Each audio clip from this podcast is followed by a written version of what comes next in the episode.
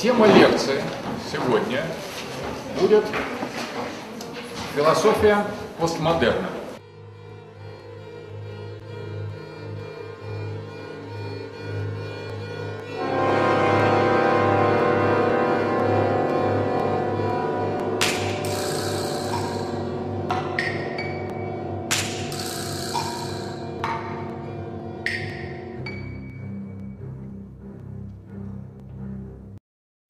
Такое постмодерн вообще как явление, как философское явление, как парадигмальное явление, как социологическое явление?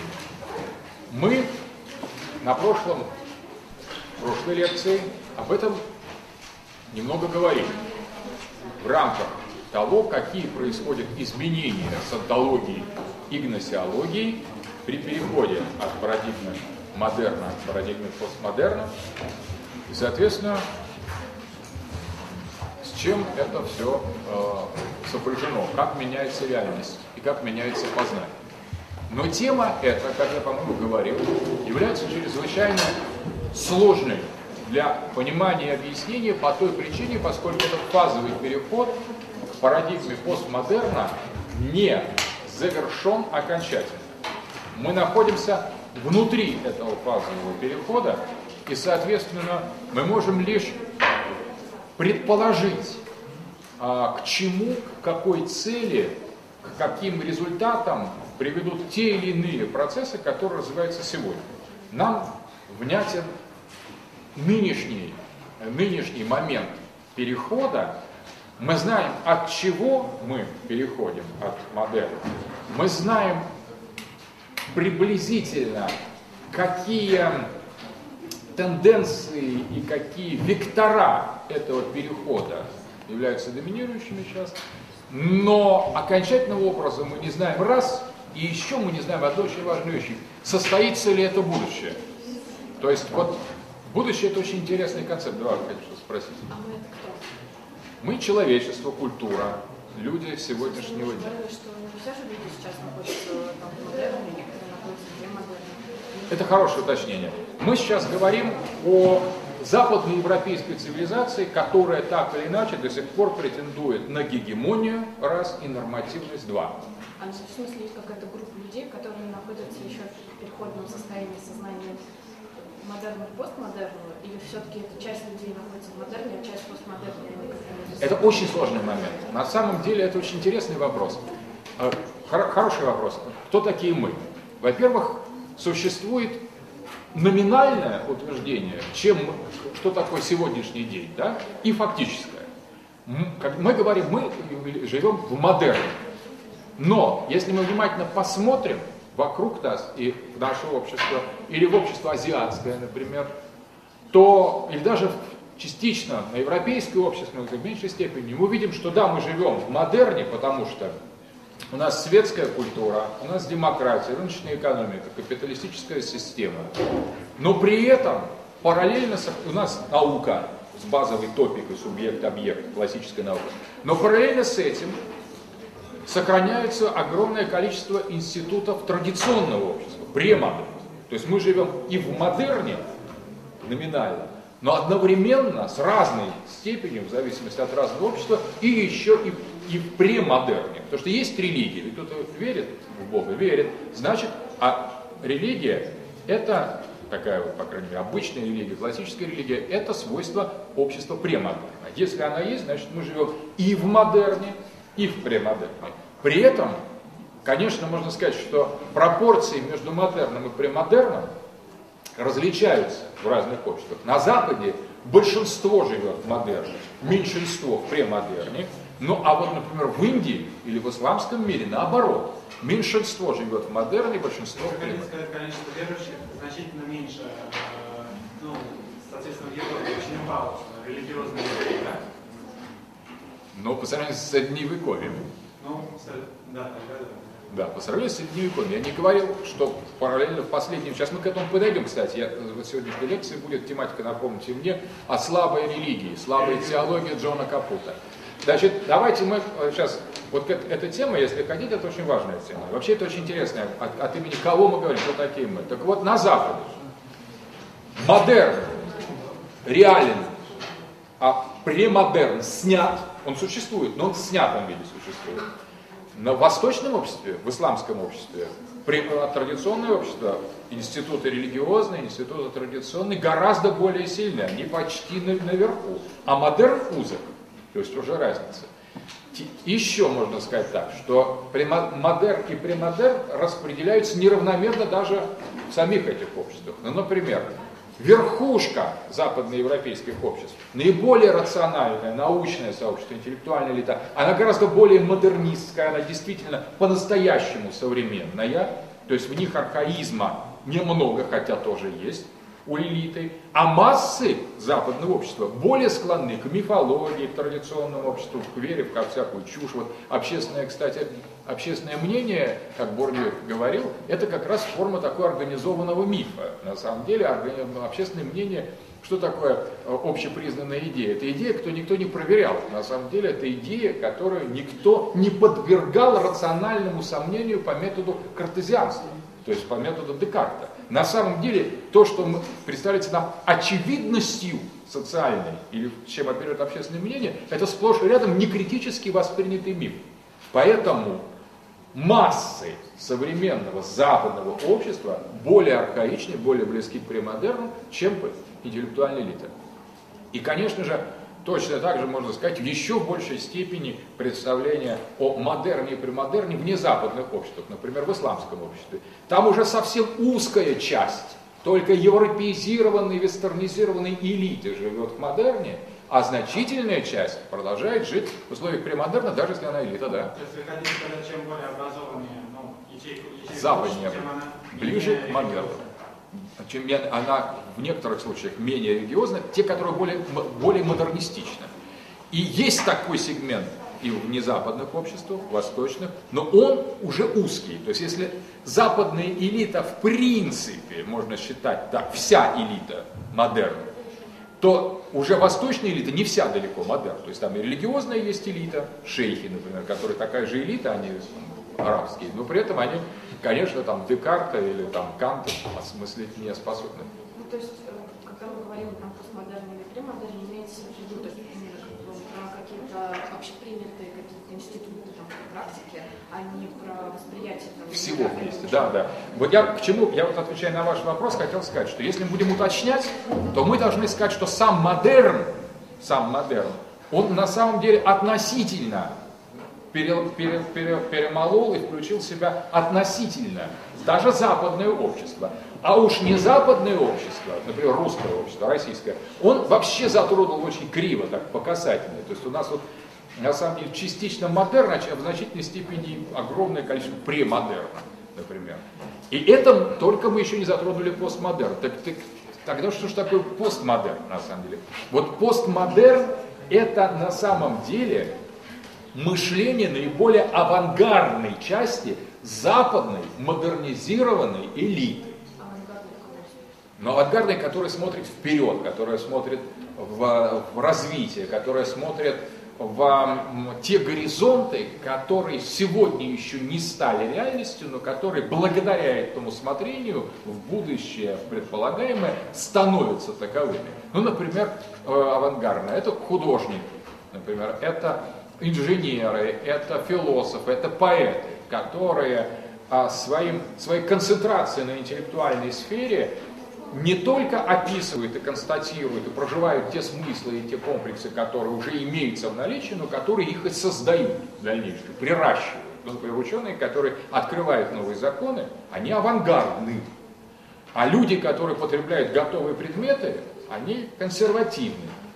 Вот точно так же постмодерн поэтому это авангардное направление западной элиты. Но давайте посмотрим, что такое западная элита. Западная элита это тот слой социальный, если мы социологи, который задает нормативы, образцы для самого западного общества, это не подлежит сомнению. А западное общество, в свою очередь, сегодня, приравнивая свои западные ценности к универсальным ценностям задают образцы для всего остального мира. Ведь сегодня все политические государства устроены по демократическому принципу.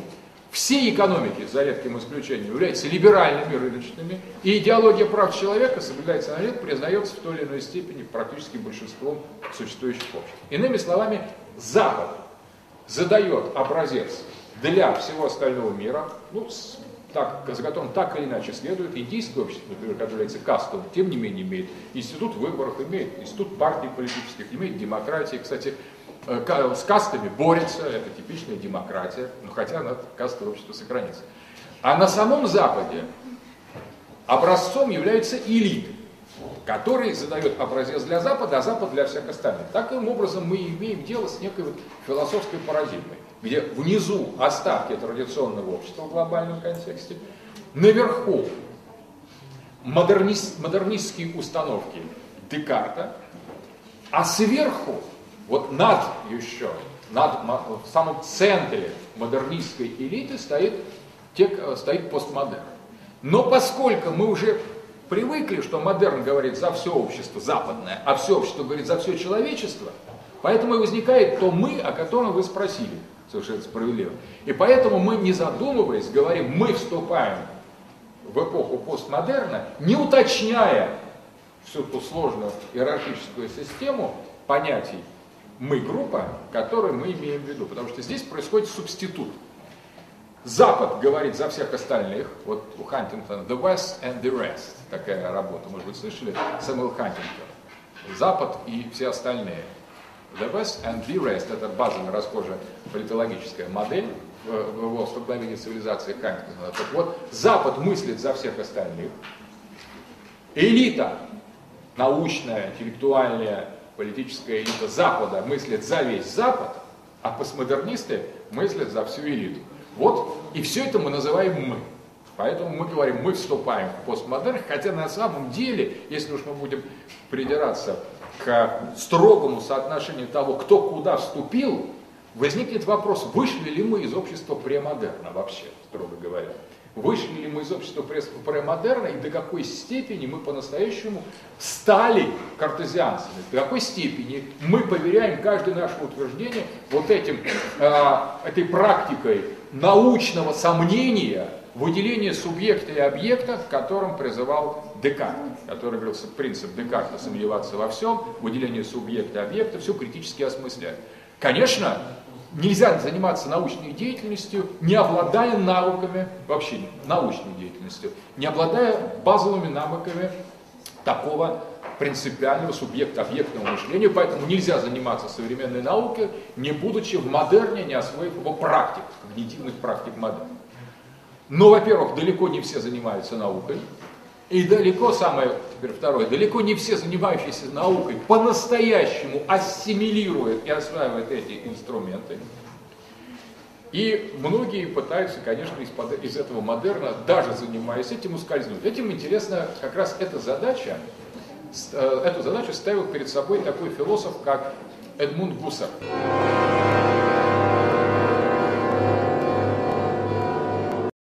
Основатель феноменологического метода он говорил так, давайте посмотрим, до какой степени западный европейский человек является критичным, является рациональным, исследует научный логику. Он говорит, да, когда он занимается наукой, когда он подбирает аргументацию, действует, использует закон исключенного третьего, соотносит признаки, говорит о категориях, когда он использует аппарат науки, да, он научный и современный. Но как только он выходит, например, там на обед из научно-исследовательской лаборатории, он на самом деле начинает быть подвержен множеству факторов, аффектов, каких-то случайных ассоциаций, эмоциональных элементов, которые представляют совершенно другой стиль, другой регистр мышления. То есть даже западный человек, профессионально занимающийся наукой, является модернистским, рациональным, современным лишь той степени, в тот момент, когда он выполняет свои функции. А при этом он может быть иррационалистом полным. Вот, например, был такой известный оккультист, наверное, молодежь знает, Алистер Кроули.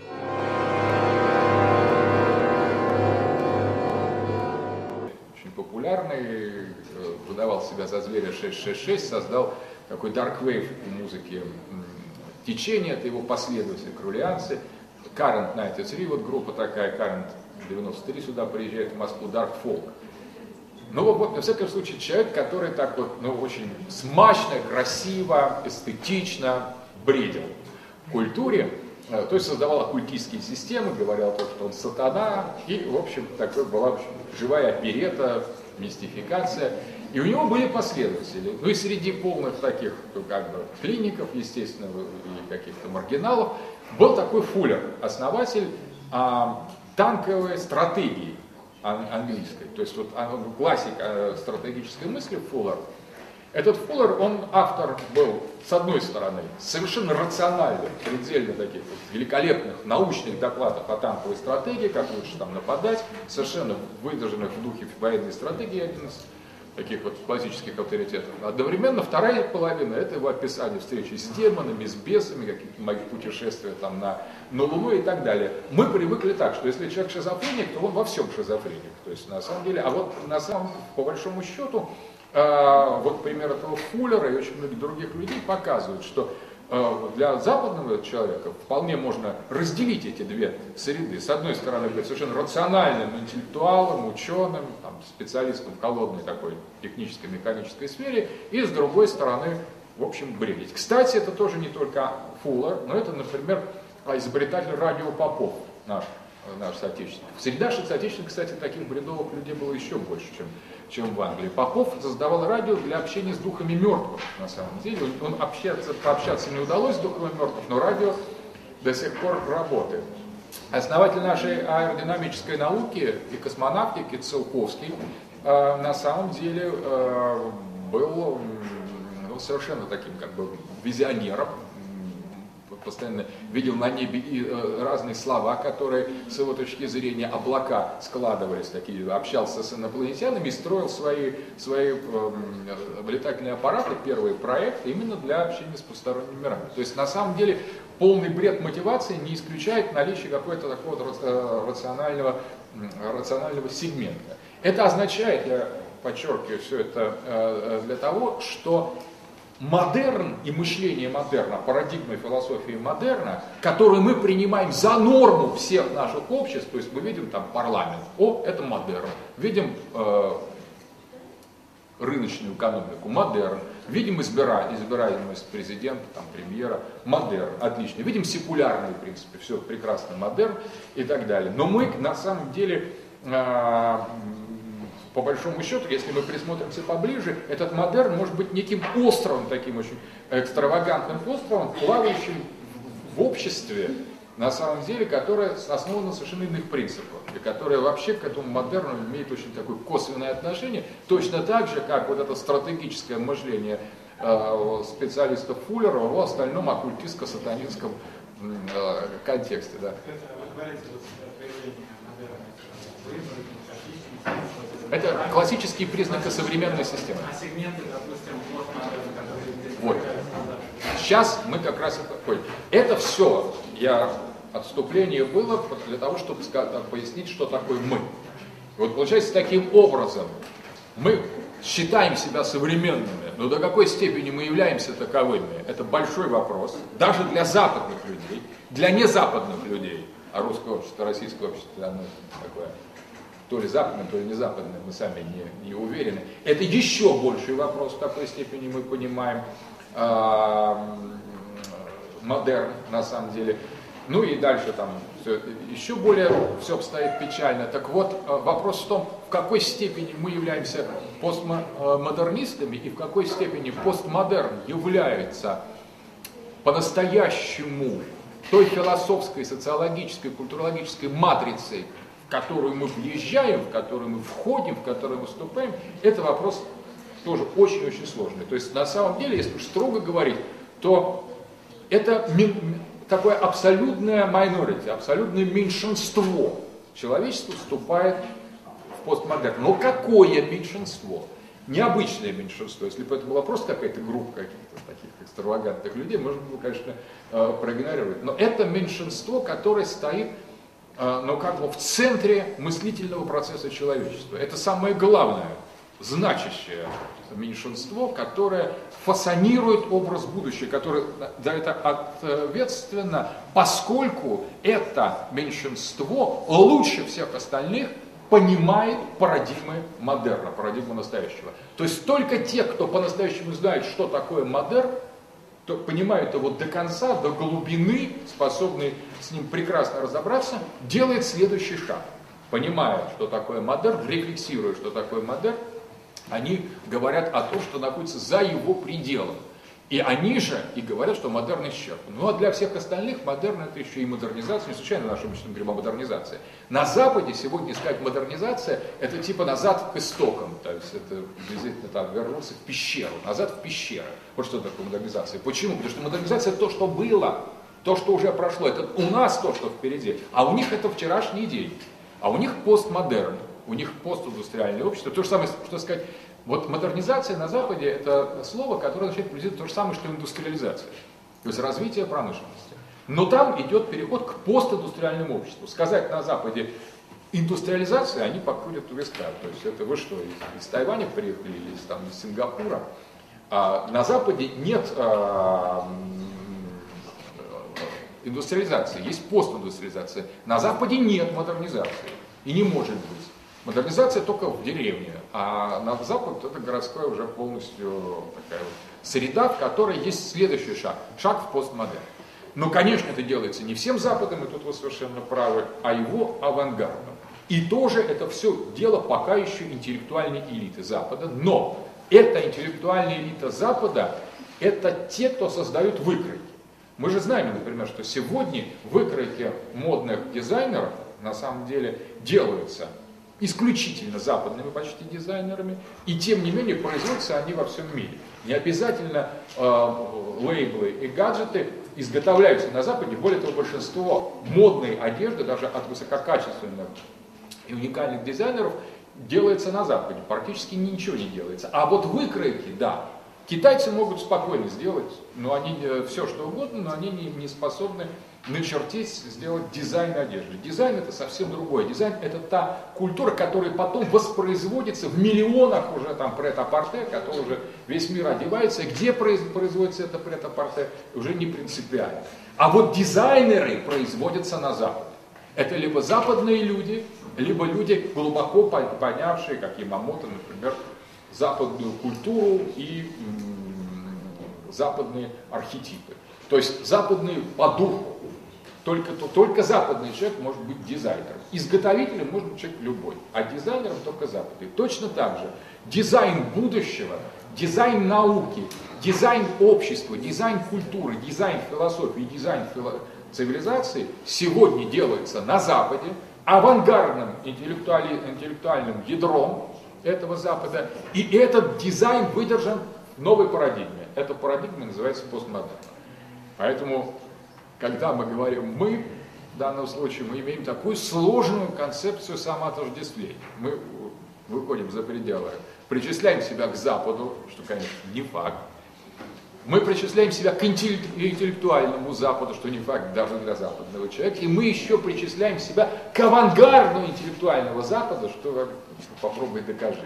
Но тем не менее, именно такую фигуру мы должны сделать для того, чтобы просто, например, говорить о Делезе, Бруно Латуре, Гватари, э, Феликсе Гватари, Дериде и, или ком-то еще, на самом деле. Но у нас это переводится, мы об этом это читаем, мы думаем, что мы знаем, что такое постмодерн. Постмодерн это слово можно услышать не только на лекции, но и на экране. Ну, редко, конечно, но в телевизоре можно услышать. Соответственно, вот, вот что нужно какую сложнейшую операцию надо проделать философскую, прежде чем прийти к философии постмодерна.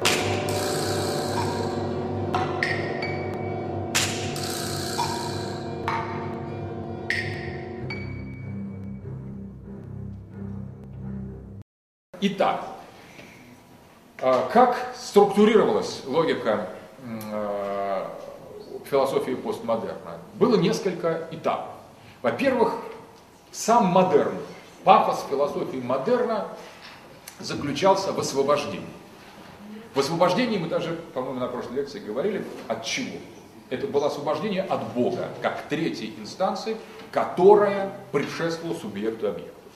В этом освобождении, на самом деле, этот пафос освобождения а, создавал два направления. Первое. Было от чего освобождаться. То есть огромная работа философии модерна заключалась в том, чтобы освободиться не только от Бога, как некой декларации, но и от всех аспектов мифа, сакральности и религии. Макс Вебер, социолог Макс Вебер, называл это «Entzauberung».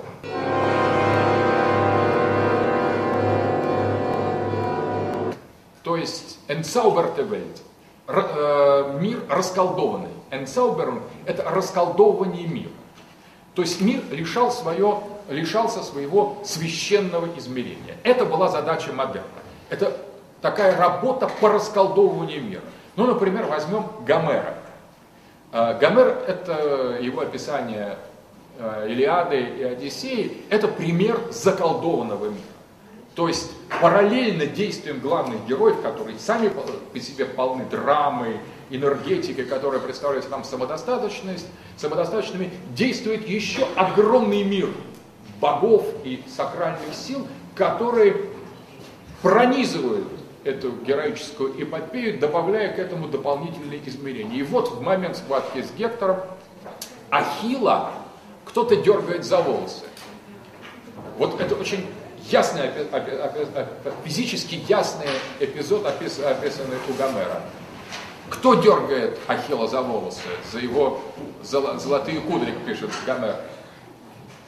Ахилл поворачивается и видит Афину, которая была послана в битву для того, чтобы сказать, не время тебе, Ахилл, убивать Гектора сейчас.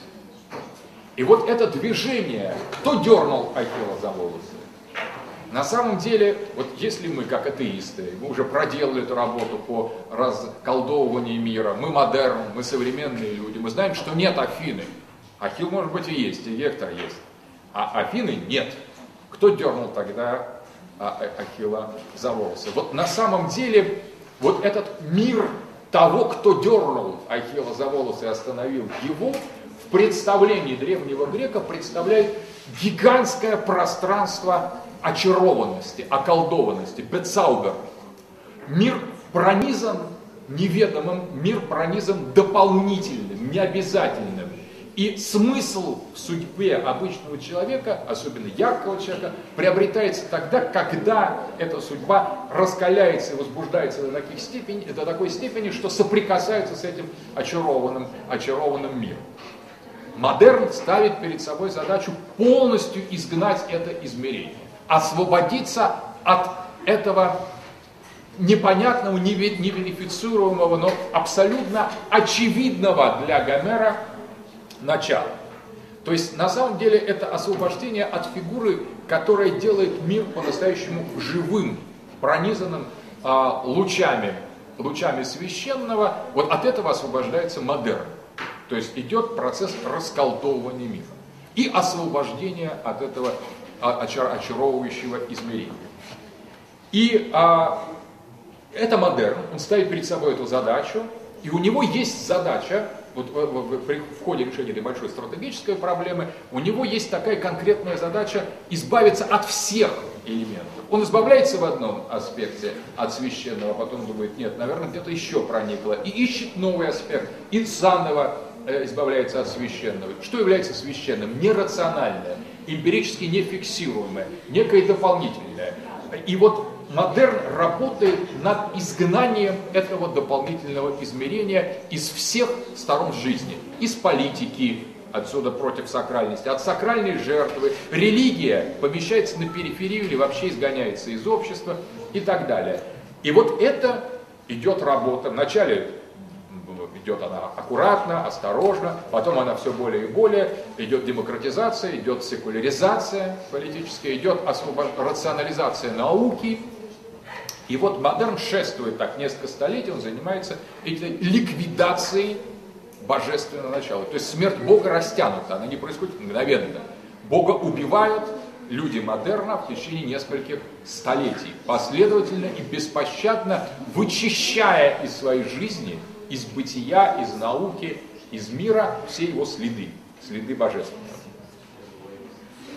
Но это деструктивная деятельность на самом деле сопровождается огромным пафосом, потому что на месте освобожденных пространств человечество строит свою Вавилонскую башню.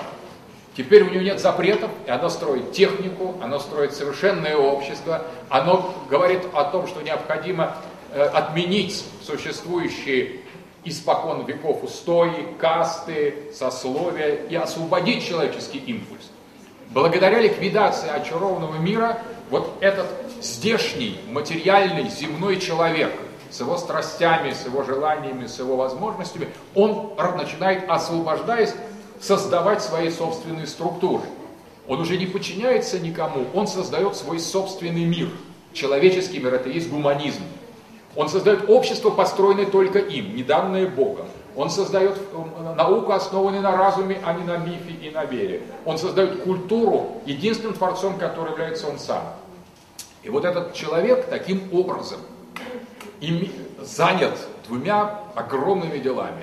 Он убивает Бога и освобождает творческие усилия самого себя, который творит мир свой, человеческий мир. Тот прежний мир был сотворен кем-то еще, он был сотворен Богом.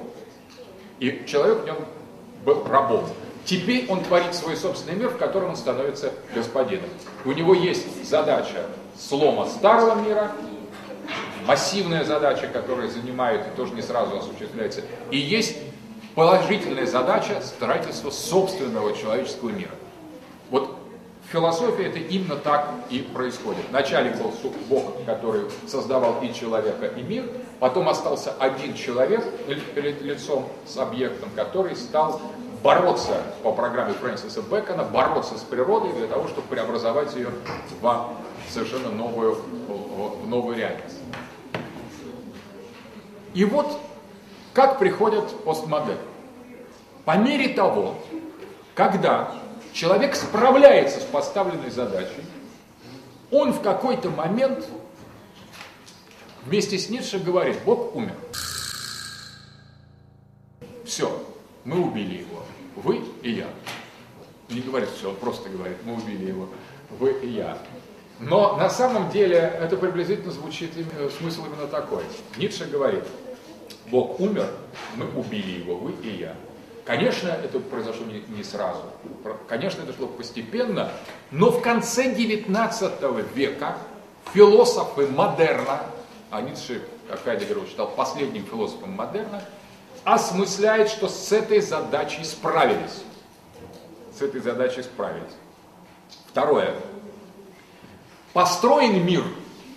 Да, построен. Человеческий мир – где государство является продуктом социального контракта, где существуют все больше и больше популярны социальные, социологические и социалистические модели реорганизации общества по законам исключительно человеческого разума и человеческой свободы. То есть, по сути дела, гуманистическая про программа в целом на Западе, скажем, опять же, точнее, на Западе осуществлена и в своей отрицательной стороне, и в своей положительной стороне. Бога нет, человек живет отныне в созданном им собой мире, им самим мире. Это и есть, кстати, социология в каком-то смысле, ваша профессия. Огюст Конт, социалист и человек, который придумал, ввел понятие социологии, он так и считал, что наступает новое время, когда человек сам будет создавать мир, в котором он живет, а жрецами этого мира будут социологи.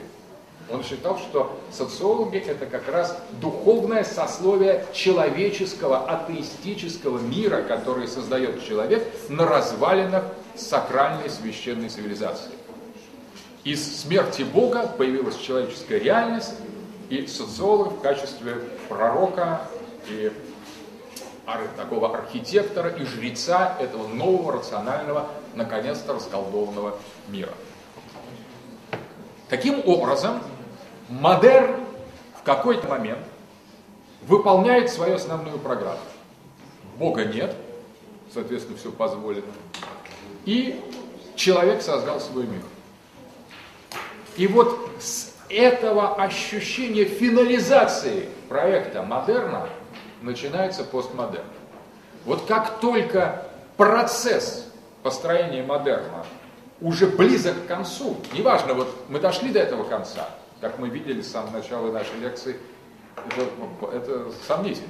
Но, скажем так, неважно, дошли мы до конца модерна или только видим его. То есть мы стоим в этом конце, либо просто видим, что на протяжении выкрытой руки. Но все равно конец близок. Конец чего? Конец модерна. Мы справились с существующей задачей. Мир расколдован, Бог убит, Бог умер, человек создал свой гуманистический, построенный на нем самом мир. Это реализация протагоровского принципа. Знаете, кто такой философ Протагор? Да. Какое его наиболее знаменитое высказывание? Да. Вот это на самом деле и стало нормой модерна. И вот когда мы подходим к этой точке,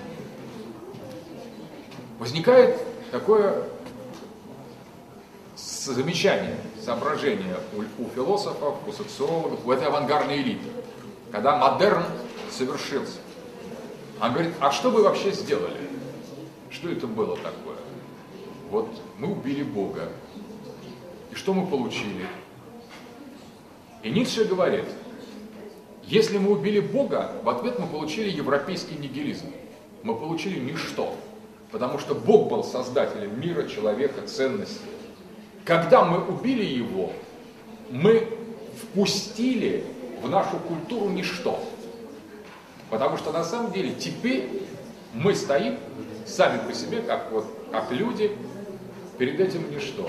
И в результате расколдовывания мира мы столкнулись с нигилизмом. И мы оказались в мире, чьи структуры рухнули. Да. Я хотела спросить, вы говорили, что там задача модерна, а, пока непонятно, значит, как просто первые философы, которым мы относимся к модернистам, попробовали думать определенным образом, и в конце концов это привело к тому, что последние философы модернисты пришли к такому выводу. И тогда они уже начали говорить, что там была какая-то задача. Но что-то не похоже на правду. Нет, это именно так. Когда, вот это тоже важно, как проходил этот процесс перехода к постмодерну? Когда люди осуществляли задачи модерна, они, это так называемая экстенсивная фаза модерна. Задача модерна это что? Вот. Освобождение от а, иррациональности, традиций и предрассудков. Люди, которые создавали картину нового времени, Декарт, Ньютон, ну, Декарт, там активно. Спиноза, да. Они на самом деле, это деизм, это другое. Они ставили перед собой задачу рационального отношения. То есть построение мира на основе рационального анализа того, что вокруг них. То есть отказ от предрассудков. Но это была экстенсивная работа. Когда они делали, выполняли свою программу, они не видели эту программу так ясно, как увидели те, которые стоят на, в конце этого процесса. Поэтому, поэтому, смотрите, здесь есть экстенсивная фаза развития модерна и интенсивная фаза развития модерна. Экстенсивная фаза развития модерна – это когда модерн действует, вытесняет традиционное общество, но не очень хорошо осознает свои собственные предпосылки, экстенсивные. То есть то, что находится в центре, он не рефлексирует. Он смотрит, что им не является, с этим борется. И тем самым себя утверждает. А вот интенсивная фаза, которая наступает в конце эпохи модерна, это когда представители модерна начинают осознавать самих себя. И вот тогда-то им и вскрываются в полной мере те задачи, которые сами модернисты выполняли на предыдущих этапах, но, конечно, с такой ясностью они не осознавали. Это очень легко. Мы видим, например, э, предмет как нечто законченное, когда мы видим его границы. А если мы вот наведем камеру, например, там, на, фигуру человека, очень близко, мы будем какие-то пятна. Мы не сможем понять, да что мы видим вначале, там, человека или нет. Для того, чтобы понять, что эта фигура вот, имеет именно такой вид, надо отъехать определенным образом, надо встать на дистанцию. И вот эти модернисты эпохи поздней, высокого модерна, они стали на дистанцию по отношению к раннему модерну и осознали то, что делал Декарт. Сам Декарт не ставил перед собой задачу смерть Бога. И более того, долгое время модернисты считали, что их а, задачи, их там, скажем, их э, философские, философские движения, не, в общем, либо нейтральны по отношению к Богу, либо наоборот там угодны Богу. Лишь Ницше, и в чем его, э, скажем, особость, он не то что убил Бога, он сказал, смотрите, что мы делали на самом деле. Мы-то думали, что мы делаем то, другое, пятое, десятое, а мы убивали Бога и убили его.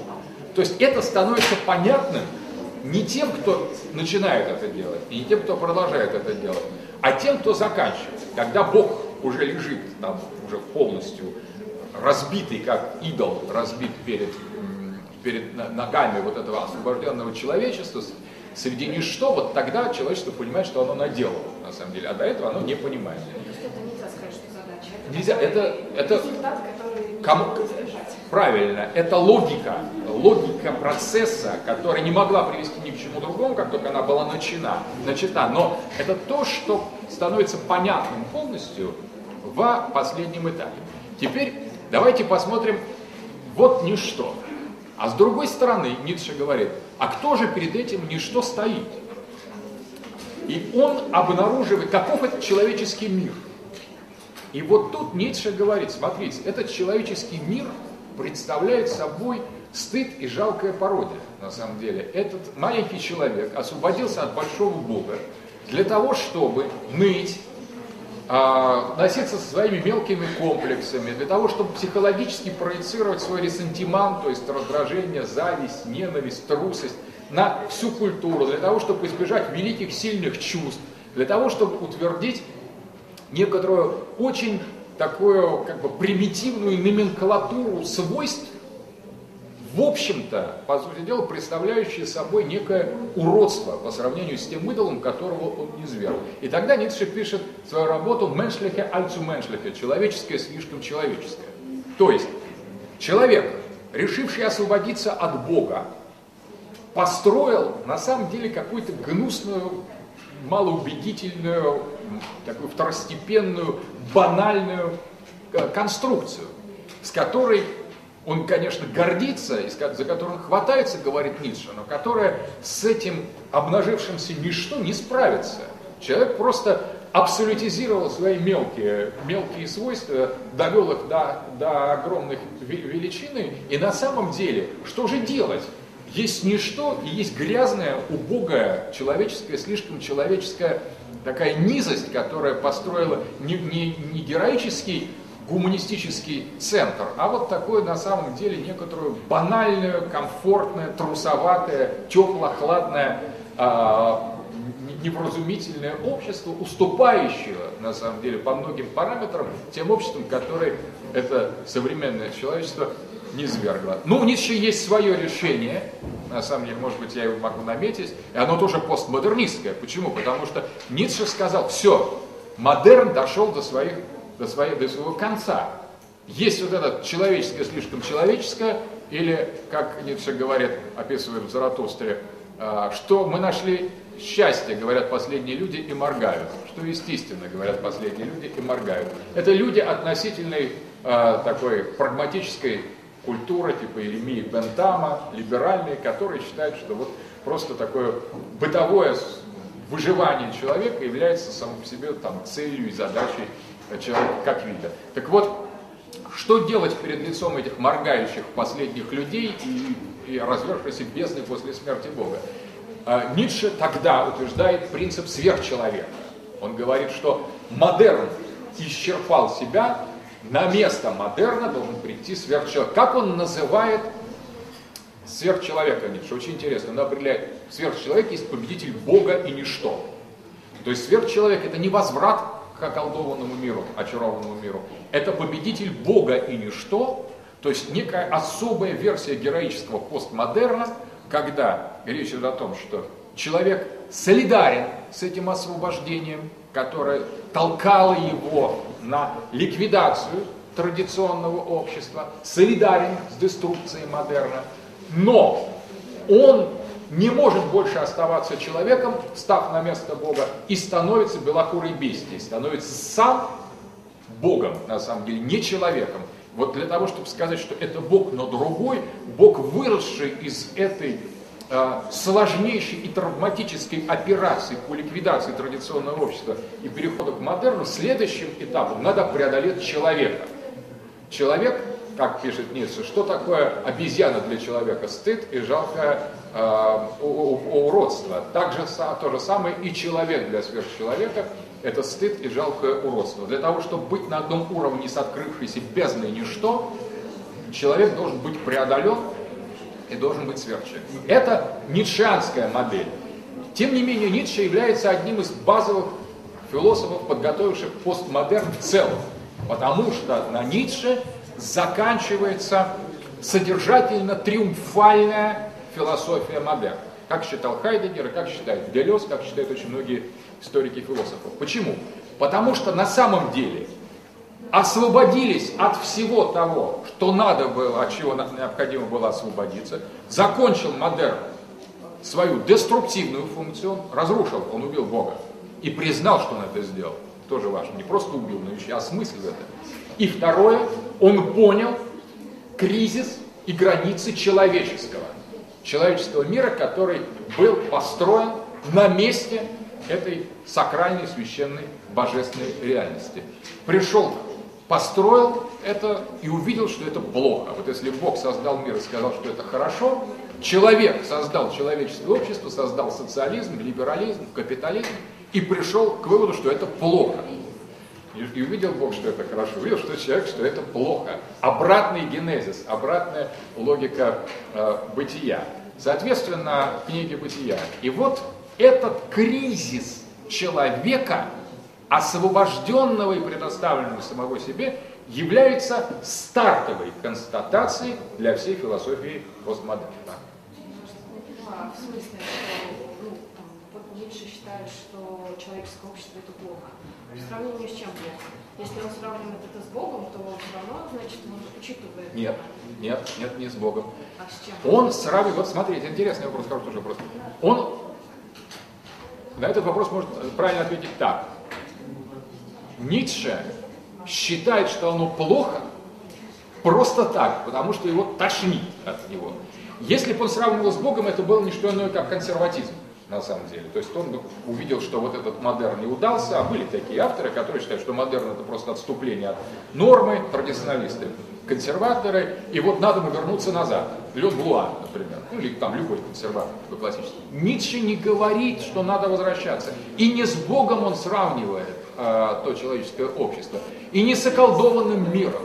Он просто находит, что оно само по себе никуда не годится. Потому что человек, как выяснилось, лишенный сакральности и освободившийся от Бога, для Ницше отвратителен просто, сам по себе. Он его не может видеть. Он смотрит на него, и ему плохо, да?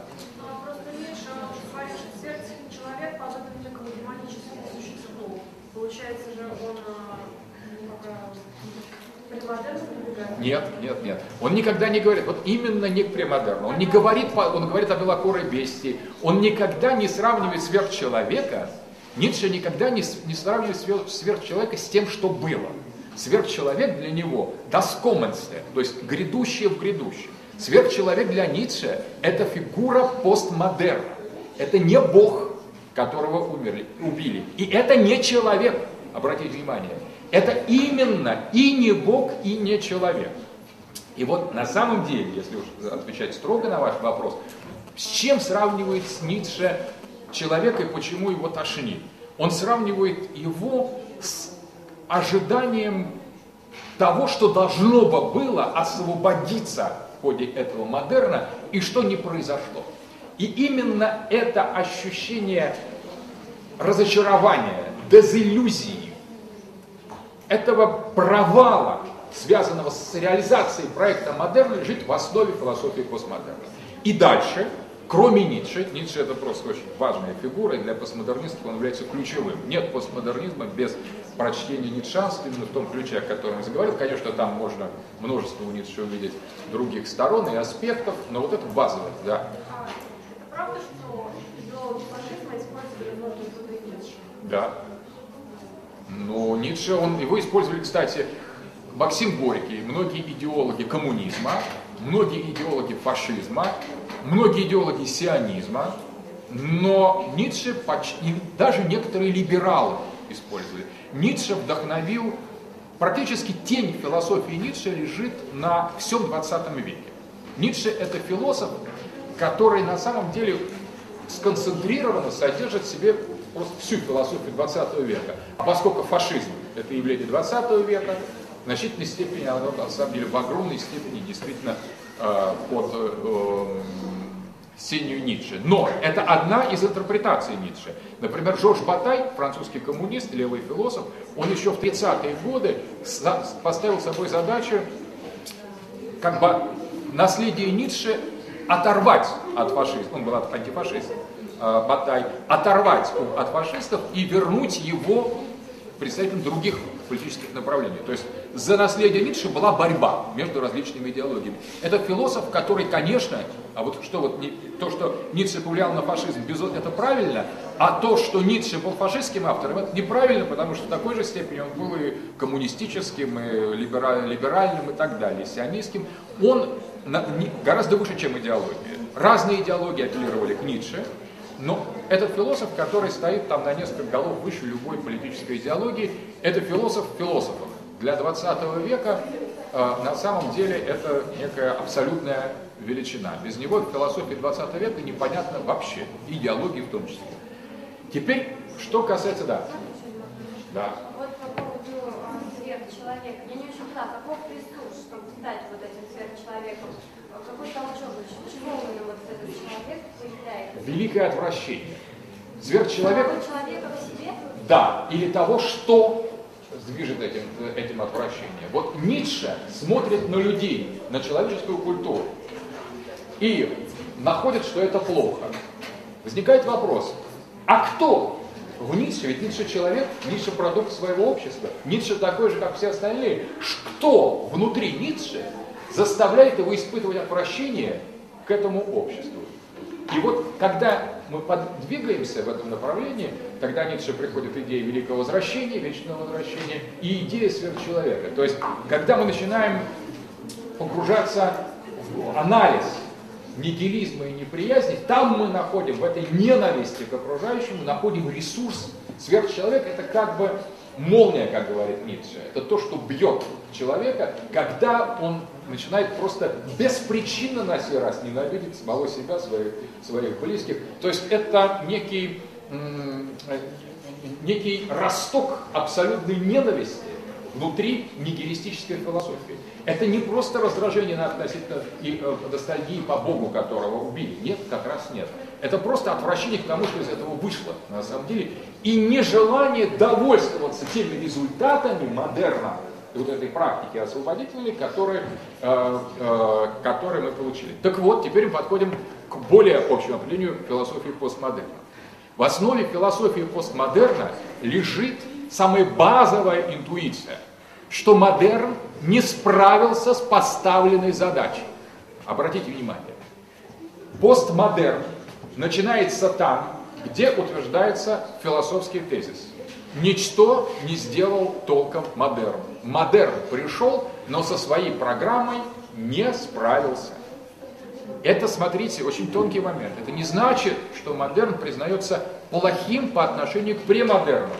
Нет, к премодерну никто не предлагает возвращаться. Постмодерн от того и отличается от премодерна сейчас, что он не стоит на стороне того, что было до модерна. Нет. Постмодерн стоит на стороне того, что было главным движущим импульсом философии модерна. Но только постмодерн считает, что конец и результат модерна вскрыл фундаментальную недостаточность этого освободительного и великого проекта.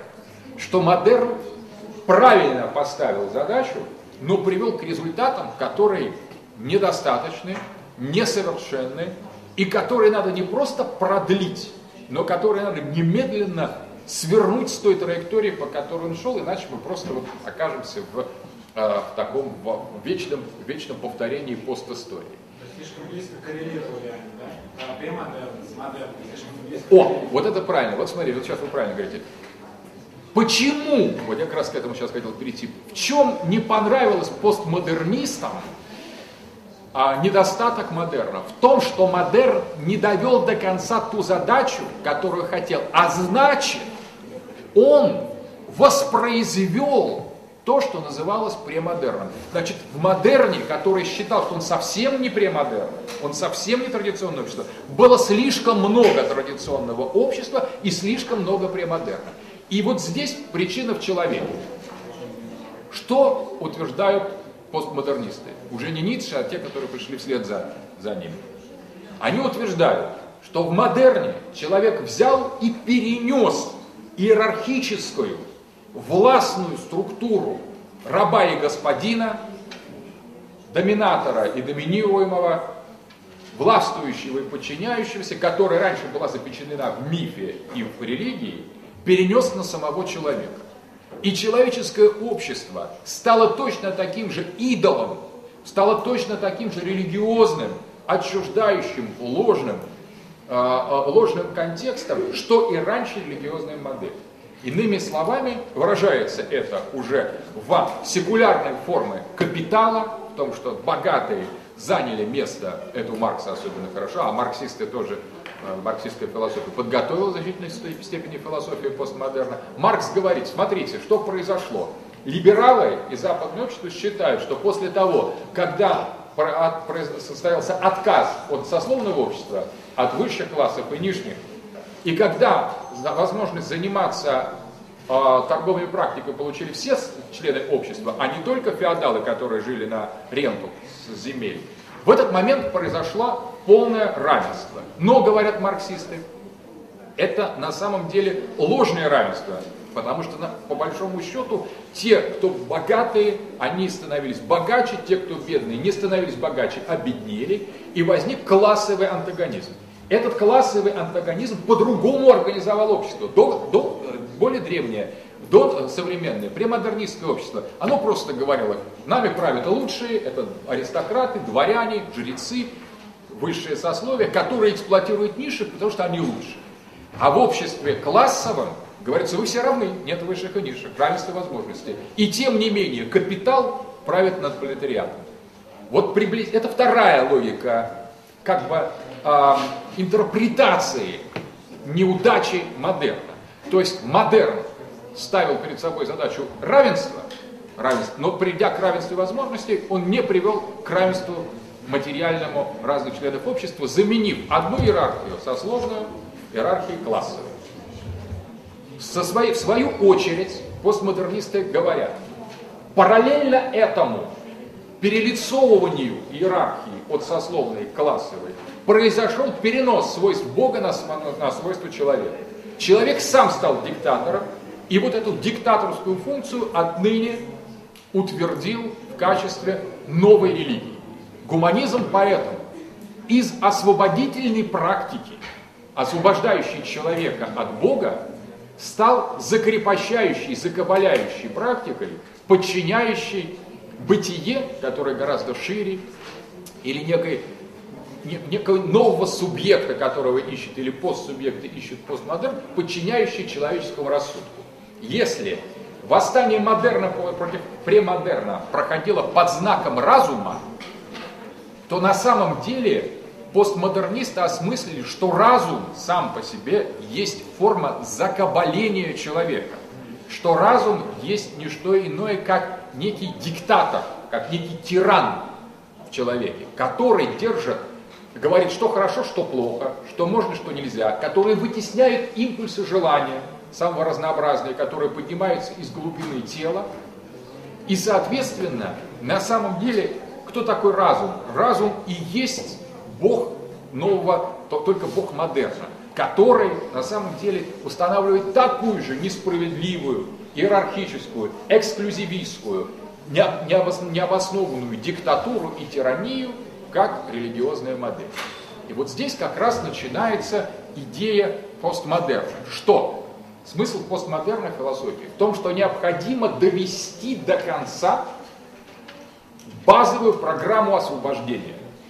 И если это на уровне модерна было освобождение, была программа освобождения от Бога, закончившаяся смертью Бога, теперь должна быть программа освобождения от человека, которая должна закончиться смертью человека. Если восстание против религии, мифа и предрассудков проходило под знаком, под знаком разума, то теперь обнаружено, что сам разум и есть главный диктатор, который сдерживает человеческие чувства, человечески поднимающиеся телесные испарения. Занимается вытеснением его бессознательного, отсюда Фрейд.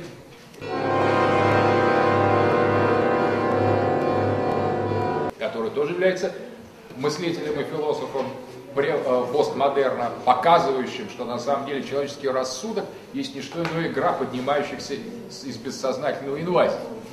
И Фрейд предложил просто гармонизировать этот рассудок с комплексами, а постмодернисты идут дальше, уже укоряют в том, что Фрейд был сам по себе э, мускулинистом, то есть взял в качестве нормативной мужскую сексуальность, предлагал подстраивать человеческие вот эти иррациональные желания под все-таки соотносить их с рассудком, то есть говорил о, различных, о различных заболеваниях, отклонениях, а постмодернисты говорят, что на самом деле надо отдать свободу желания, надо дать свободу тела, надо дать свободу бессознательному.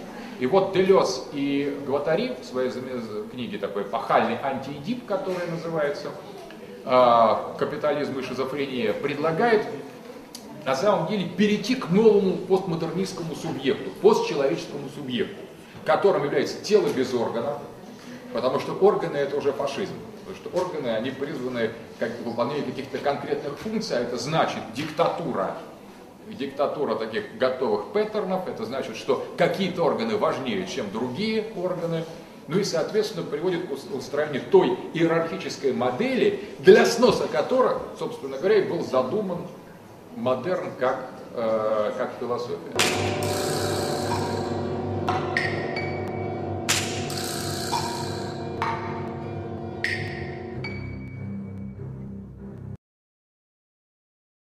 Модерн вдохновлялся идеей освобождения от мифа, предрассудка и нерациональности.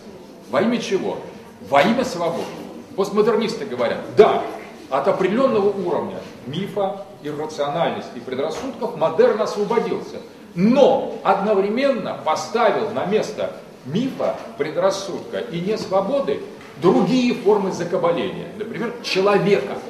Человек, который представляет собой концепт столь же а, злостный, столь же иерархичный, столь же диктаторский, тиранический человек, как таковой, как явление, его придумали люди модерна, скопировав его с образа того Бога, которого они разрушили. То есть они действительно создали человека по образу и подобию Бога, они сказали, что он царь природы, его поставили над окружающей средой, при этом мужчину все равно они с его рациональными свойствами поставили над женщиной, только уже не по религиозным законам, а поставили потому, что взяли в качестве образца мужской разум, об этом говорят феминистки постмодернистского толка, а, не женский разум. А если бы они посмотрели на женский разум, они убили вообще другую картину, и модерн был бы другим. Таким образом, модерн был классовым, сохранил в обществе иерархию, хотя и экономическую, а не сословную, был фалоцентричным, а не по-настоящему э, гендерно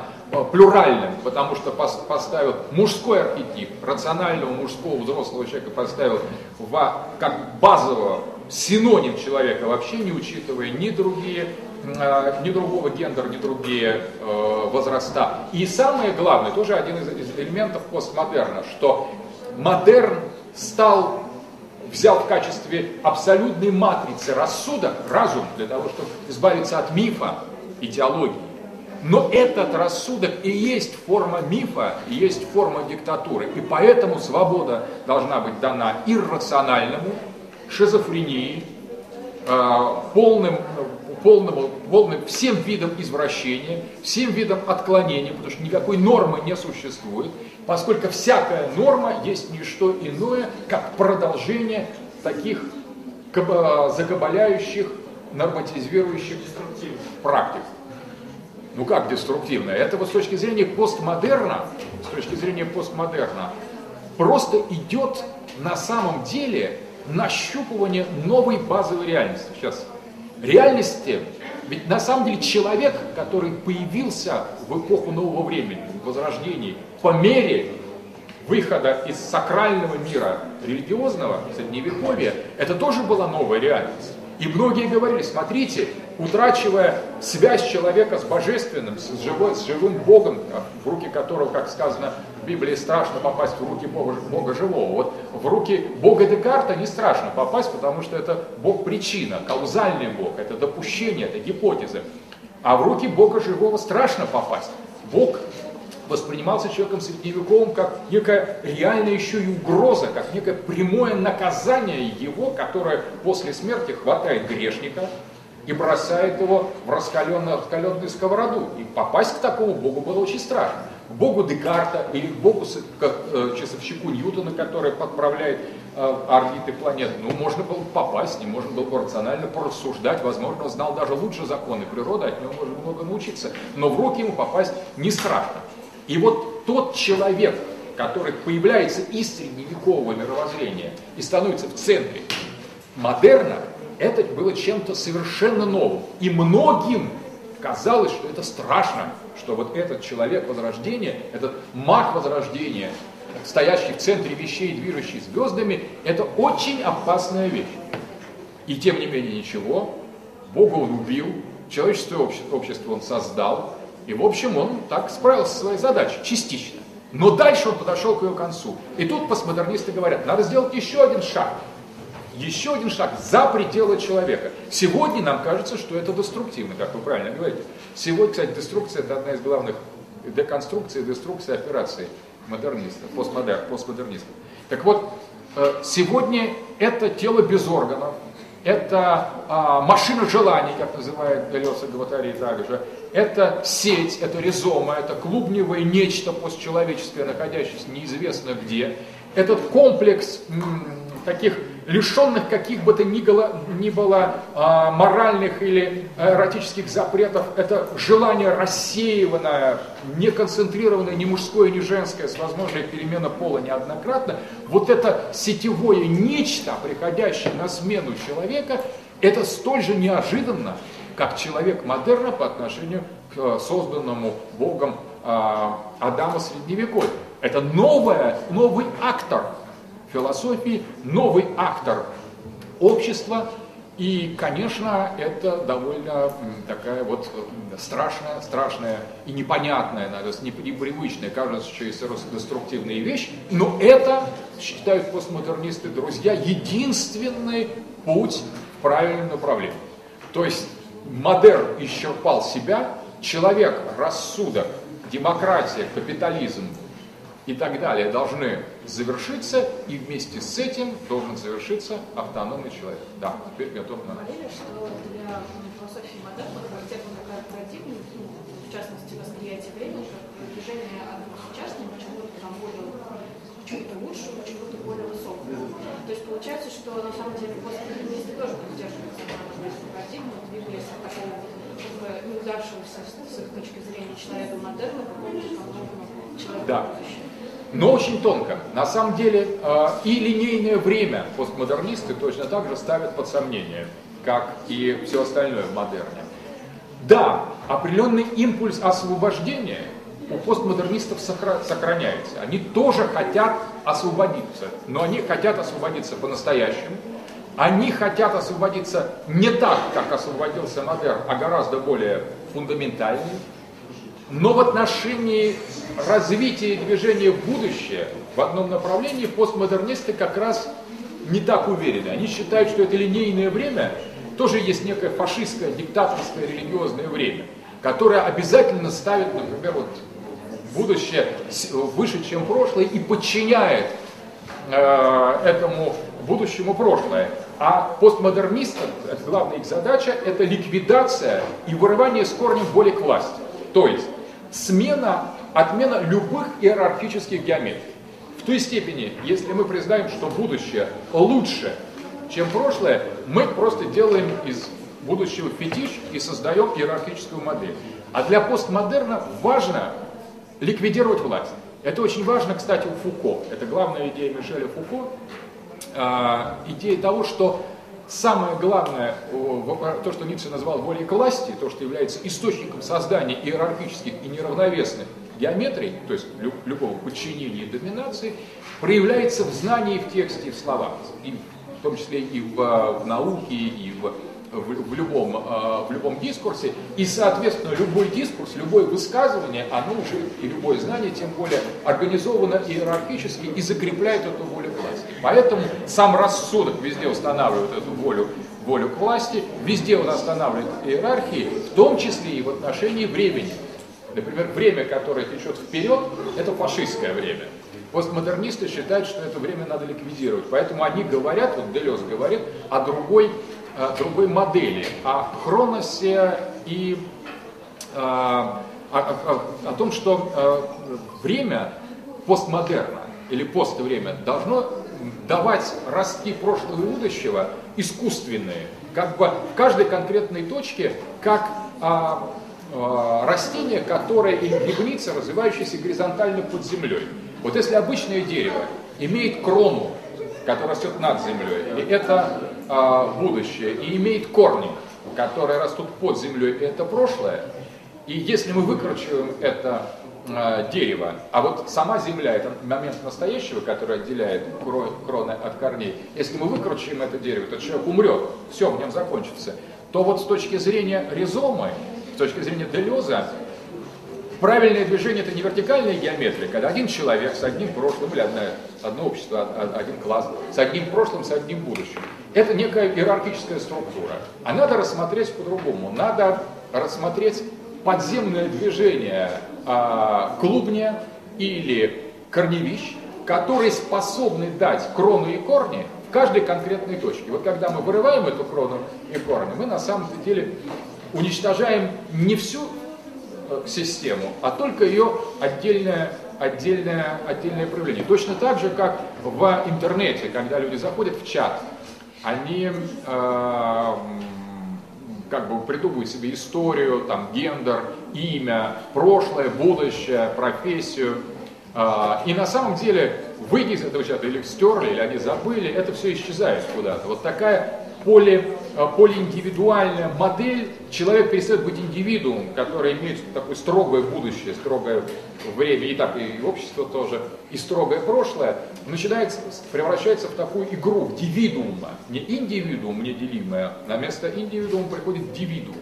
И, соответственно, из единой личности, которая имеет общую историю, общее будущее, превращается в рассеянную совокупность игровых идентичностей, которые имеют игровое будущее игровое, игровое прошлое. Если мы погасим одну из этих игровых идентичностей, ничего страшного не произойдет. Ну, стерли из чата, человек может там заново э, поменять это. Это, в принципе, как в фильме «Экзистенция», когда возникает несколько или много уровней, много уровней идентичности, проявлений в разных Э, уровня, на разных пластах реальности, с разными э, характеристиками, и это не аффектирует сути, потому что сутью является не сам человек, как раньше считали модернисты, а является ризома, например, тело без органов, или вот эта машина желания, которая на самом деле порождает уже не одного человека, а много людей.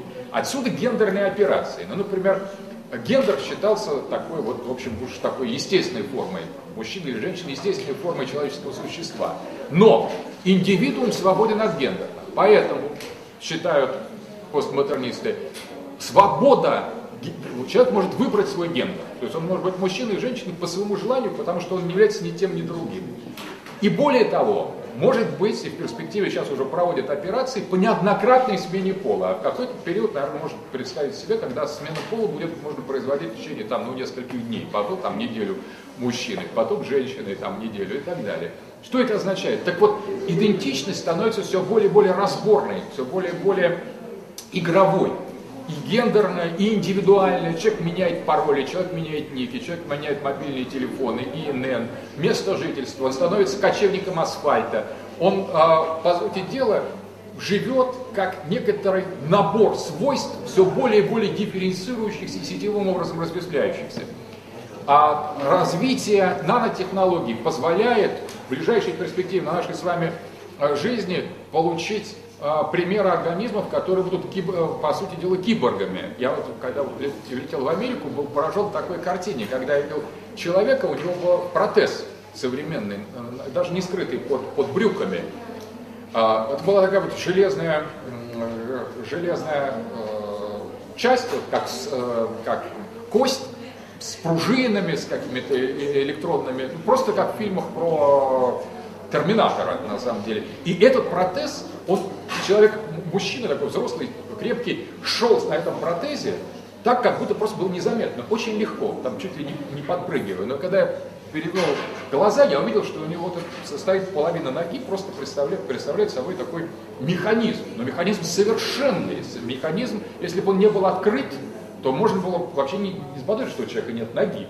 Таким образом, вот такого рода свойства или а, вмешательство технического в организм создают полноценного индивидуума, которого можно улучшить зрение, там, ставив орлиный глаз, улучшить э, память, ставив hard disk за ухо куда-нибудь. Вначале это будет приличный hard disk, но по мере потом это будет совсем небольшой, по мере того, как становятся все более и более миниатюрными проектами. Генная инженерия позволяет скрестить, вот фильм «Химера» был, с другими видами на самом деле. Итак, вот что это все, о чем мы это говорим? О матрице, об экзистенции, о химере, о киборге. Мы говорим о дивидууме, новой фигуре постмодерна, новой фигуре, новом постсубъекте. Дивидуум это как бы с одной стороны, одна личность, которая рассыпается на много, а с другой стороны, это совокупность отдельных элементов, которые ему позволяют рекомбинироваться. Отсюда возникает возможность, например, и генетических опытов, и а, крещения человека с аппаратом, это и смена гендера, и много других свойств, которые сегодня кажутся фантастическими. Но почему об этом мы говорим? Вы знаете, что вся вот а, фантастическая литература 19 века, практически 99% а, фантазий, а, научной фантастики 19 века в 20 веке стала реальностью. Точно так же та модель постмодернистских фантазий или кинематографических моделей становится на наших глазах еще быстрее, не надо ждать сто лет, становится реальностями. И вот самое главное, что происходит в философии постмодерна. Происходит представление о ликвидации человека, или трансгуманизм, это такое направление довольно известное, или постчеловек. Возникает совершенно иная инстанция, организованная иначе, которая уже сегодня предопределяет различные технологические, философские, социологические модели. Бруно Латур, социолог, например, говорит,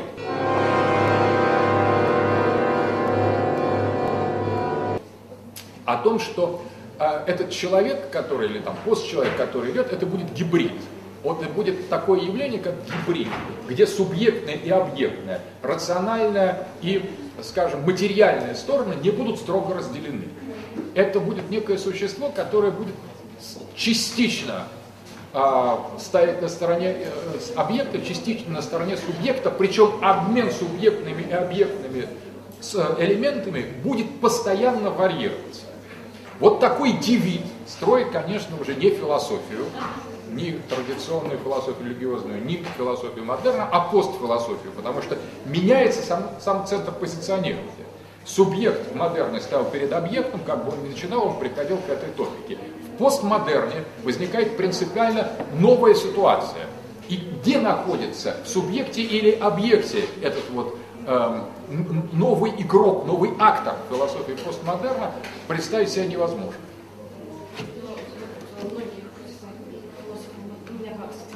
Да, да. говорили, ну, в основном про Кант, да, чувство разума, а вот все эти модификации, считаете, что как-то влияет на там, самосознание человека или нет? Или это просто бывает, ну, уничтожает вот такую социальную идентичность? Там его статусы? Там, ну, тут Кант просто, э, он не был постмодернистом, Кант пред, пред, э, создал предпосылки для того, чтобы усомниться в антологии субъекта и объекта. А, но он верил еще в трансцендентальный разум. Вот а, при, сомневаются в субъекте и объекте постмодернисты так же, как Кант и еще больше, а трансцендентальный разум, они его воспринимают просто как некую такую модернистскую химеру, как новое издание некой теологии, только секулярной теологии, рационалистической теологии, от которой они, собственно говоря, и поставили перед собой задачу освободиться. И фрейдизм, например, который объясняет движение рассудка через искаженные импульсы, поднимающиеся из телесного, из телесной э, такой висцеральной реальности, где существуют базовые импульсы Эроса и Танатоса, желания и смерти, они на самом деле и привлекают постмодернисты э, фрейдизм для того, чтобы показать то, как так называемый трансцендентальный разум Канта является формируемым причем искаженными и подавленными импульсами совсем иной реальности, которая, например, у Делеза называется тело. И вот это тело, которое еще не аффектировано внешней средой, тело не инструментализированное, тело, а, предшествующее а, своему оформлению, тело без формы, тело без органов, тело как телесность чистая. Телесность, которая на самом деле очень сложно схватить, она не дана ни в ощущениях, ни в сознании, но которая рассматривается как матрица первичных импульсов, поднимающихся как пары такие из какой-то особой инстанции. То есть вот тайна постмодернистского тела, тело без органов, как говорил Антон Арто, это вещь тоже очень непростая. Но именно с помощью этих механизмов, вытеснения с помощью механизмов работы с импульсами, поднимающимися из бессознательной среды, из подсознания фрейдовского, и интерпретируется то, что по Канту было э, трансцендентальным разумом. Что касается того, аффектирует ли постмодернизм сознание, либо это только социологические или культурологические, скажем, такие гаджеты. Я думаю, конечно, аффектирует. Дело в том, что среда, в которой живет вот ваше поколение, она на несколько порядков более постмодернистская, чем поколение там на ну, там, предыдущее поколение. Потому что те сетевые технологии, с которой вам кажется само собой разумеющимися, на самом деле представляют собой уже имплементацию, то есть практическое внедрение этих постмодернистских моделей.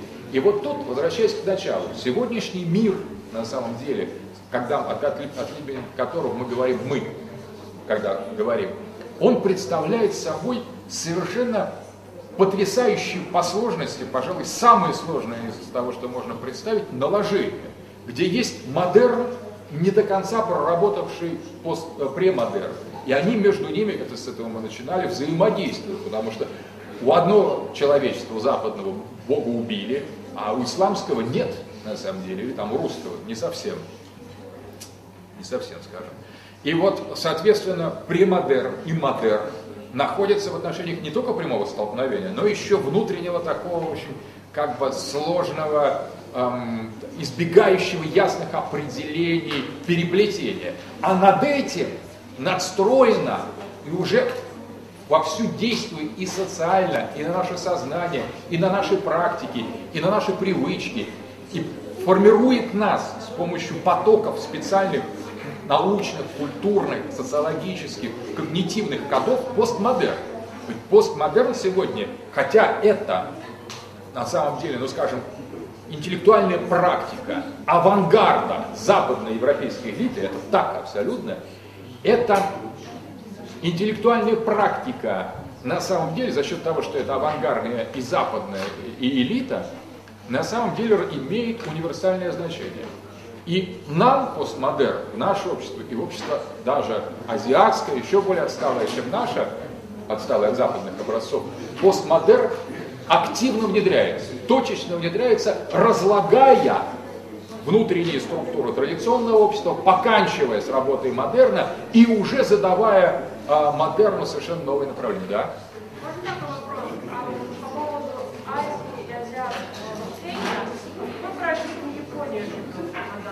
О, очень интересно.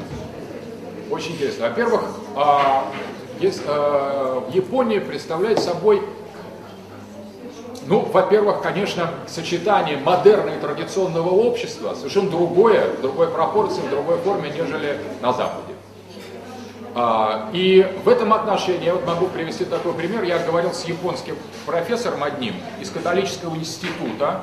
Он был доктор наук, PhD, специалист по канту. И вот мы с ним сидим в ресторане японском, традиционно пьем саке, и он, э, он специалист по канту. И он говорит, вы знаете, говорит, я вот э, хочу сказать, я всю жизнь изучаю Канта. Но западная культура, он там западно ориентированный, как многие японцы. Но, говорит, Кант не понял одного. И чего же, интересно, не понял? Кант не понял, что субъект и объект совпадают в состоянии садари. И что есть высшая трансцендентальная буддийская реальность, которая с помощью просветления снимает субъект и объект. Я, я чуть не, не, это не уронил саке. Вот человек, взрослый, профессор, который на самом деле изучает на там, немецком и европейском языке Канта и не понимает базовой топики модерна Запада, что субъект и объект не могут совпадать, не имеют ничего общего и противоречить ничем не может быть снято, это аксиома модерна. То есть это человек, который, например, там вводит э, машину, но не знает главного знака, например. Вот представьте, вот человека, водителя, который не знает знака кирпич. Но в наше время, конечно, все можно представить. Но вот как бы такой профессор, который не знает, что субъект и объект в западной топике не совпадают, потому что в японской они совпадают. В японской сатаре как раз возникает короткое замыкание между субъектом и. С точки зрения дзен-буддизма и традиционного общества абсолютно прав.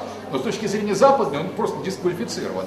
Вот пример того, как слабо осознают при всей вот имитации Запада японцы основы топики философской модерна. И второй момент, а ведь есть и постмодернисты. Например, есть такой замечательный режиссер, я всем рекомендую, э, Такаши Миики. Посмотрите его фильмы, Такаши Миики, даже некоторые переводились. Это японский постмодерн. И вроде бы, даже это такой тип японский Тарантино, уже кажется, что это практически то же самое, что Тарантино. Тарантино это, понятно, американский, западный постмодерн. Там как раз разложение дискурса и так далее. Так вот, и даже есть такой фильм «Сукияки Вестерн Джанго», в котором у Такеши Мики появляется сам Тарантино, играет роль какого-то там отщепенца очередного. Но на самом деле, при всей вот этой холодности Такеши Мики, и как бы такой японский Тарантино должен быть таким же постмодернистом, отвлеченным, он снимает фильм, который никогда не снимет Тарантино, «Летающие китайцы», где на самом деле совершенно скрывается его приверженность этой архаической культуре, японской, проступающей сквозь напластование и модерна, и постмодерна. Иными словами, самое сложное для социологов, которые изучают различные общества, и вот это самое, пожалуй, практическая для вас э, э, важная вещь, это уметь в каждом обществе локализовать и объяснить пласты этих различных парадигм. Потому что при том, что если мы все-таки считаем, что премодерн сменяется модерном, а модерн сегодня сменяется постмодерном, на практике эти три уровня сегодня нашей вот, контемпоральной реальности на сегодняшний день в разных обществах, в японском, в российском, в западном, в европейском, в исламском, в индийском, в американском, они сосуществуют и составляют сложнейшую парадигмальную конструкцию. Ну все, у нас время закончилось.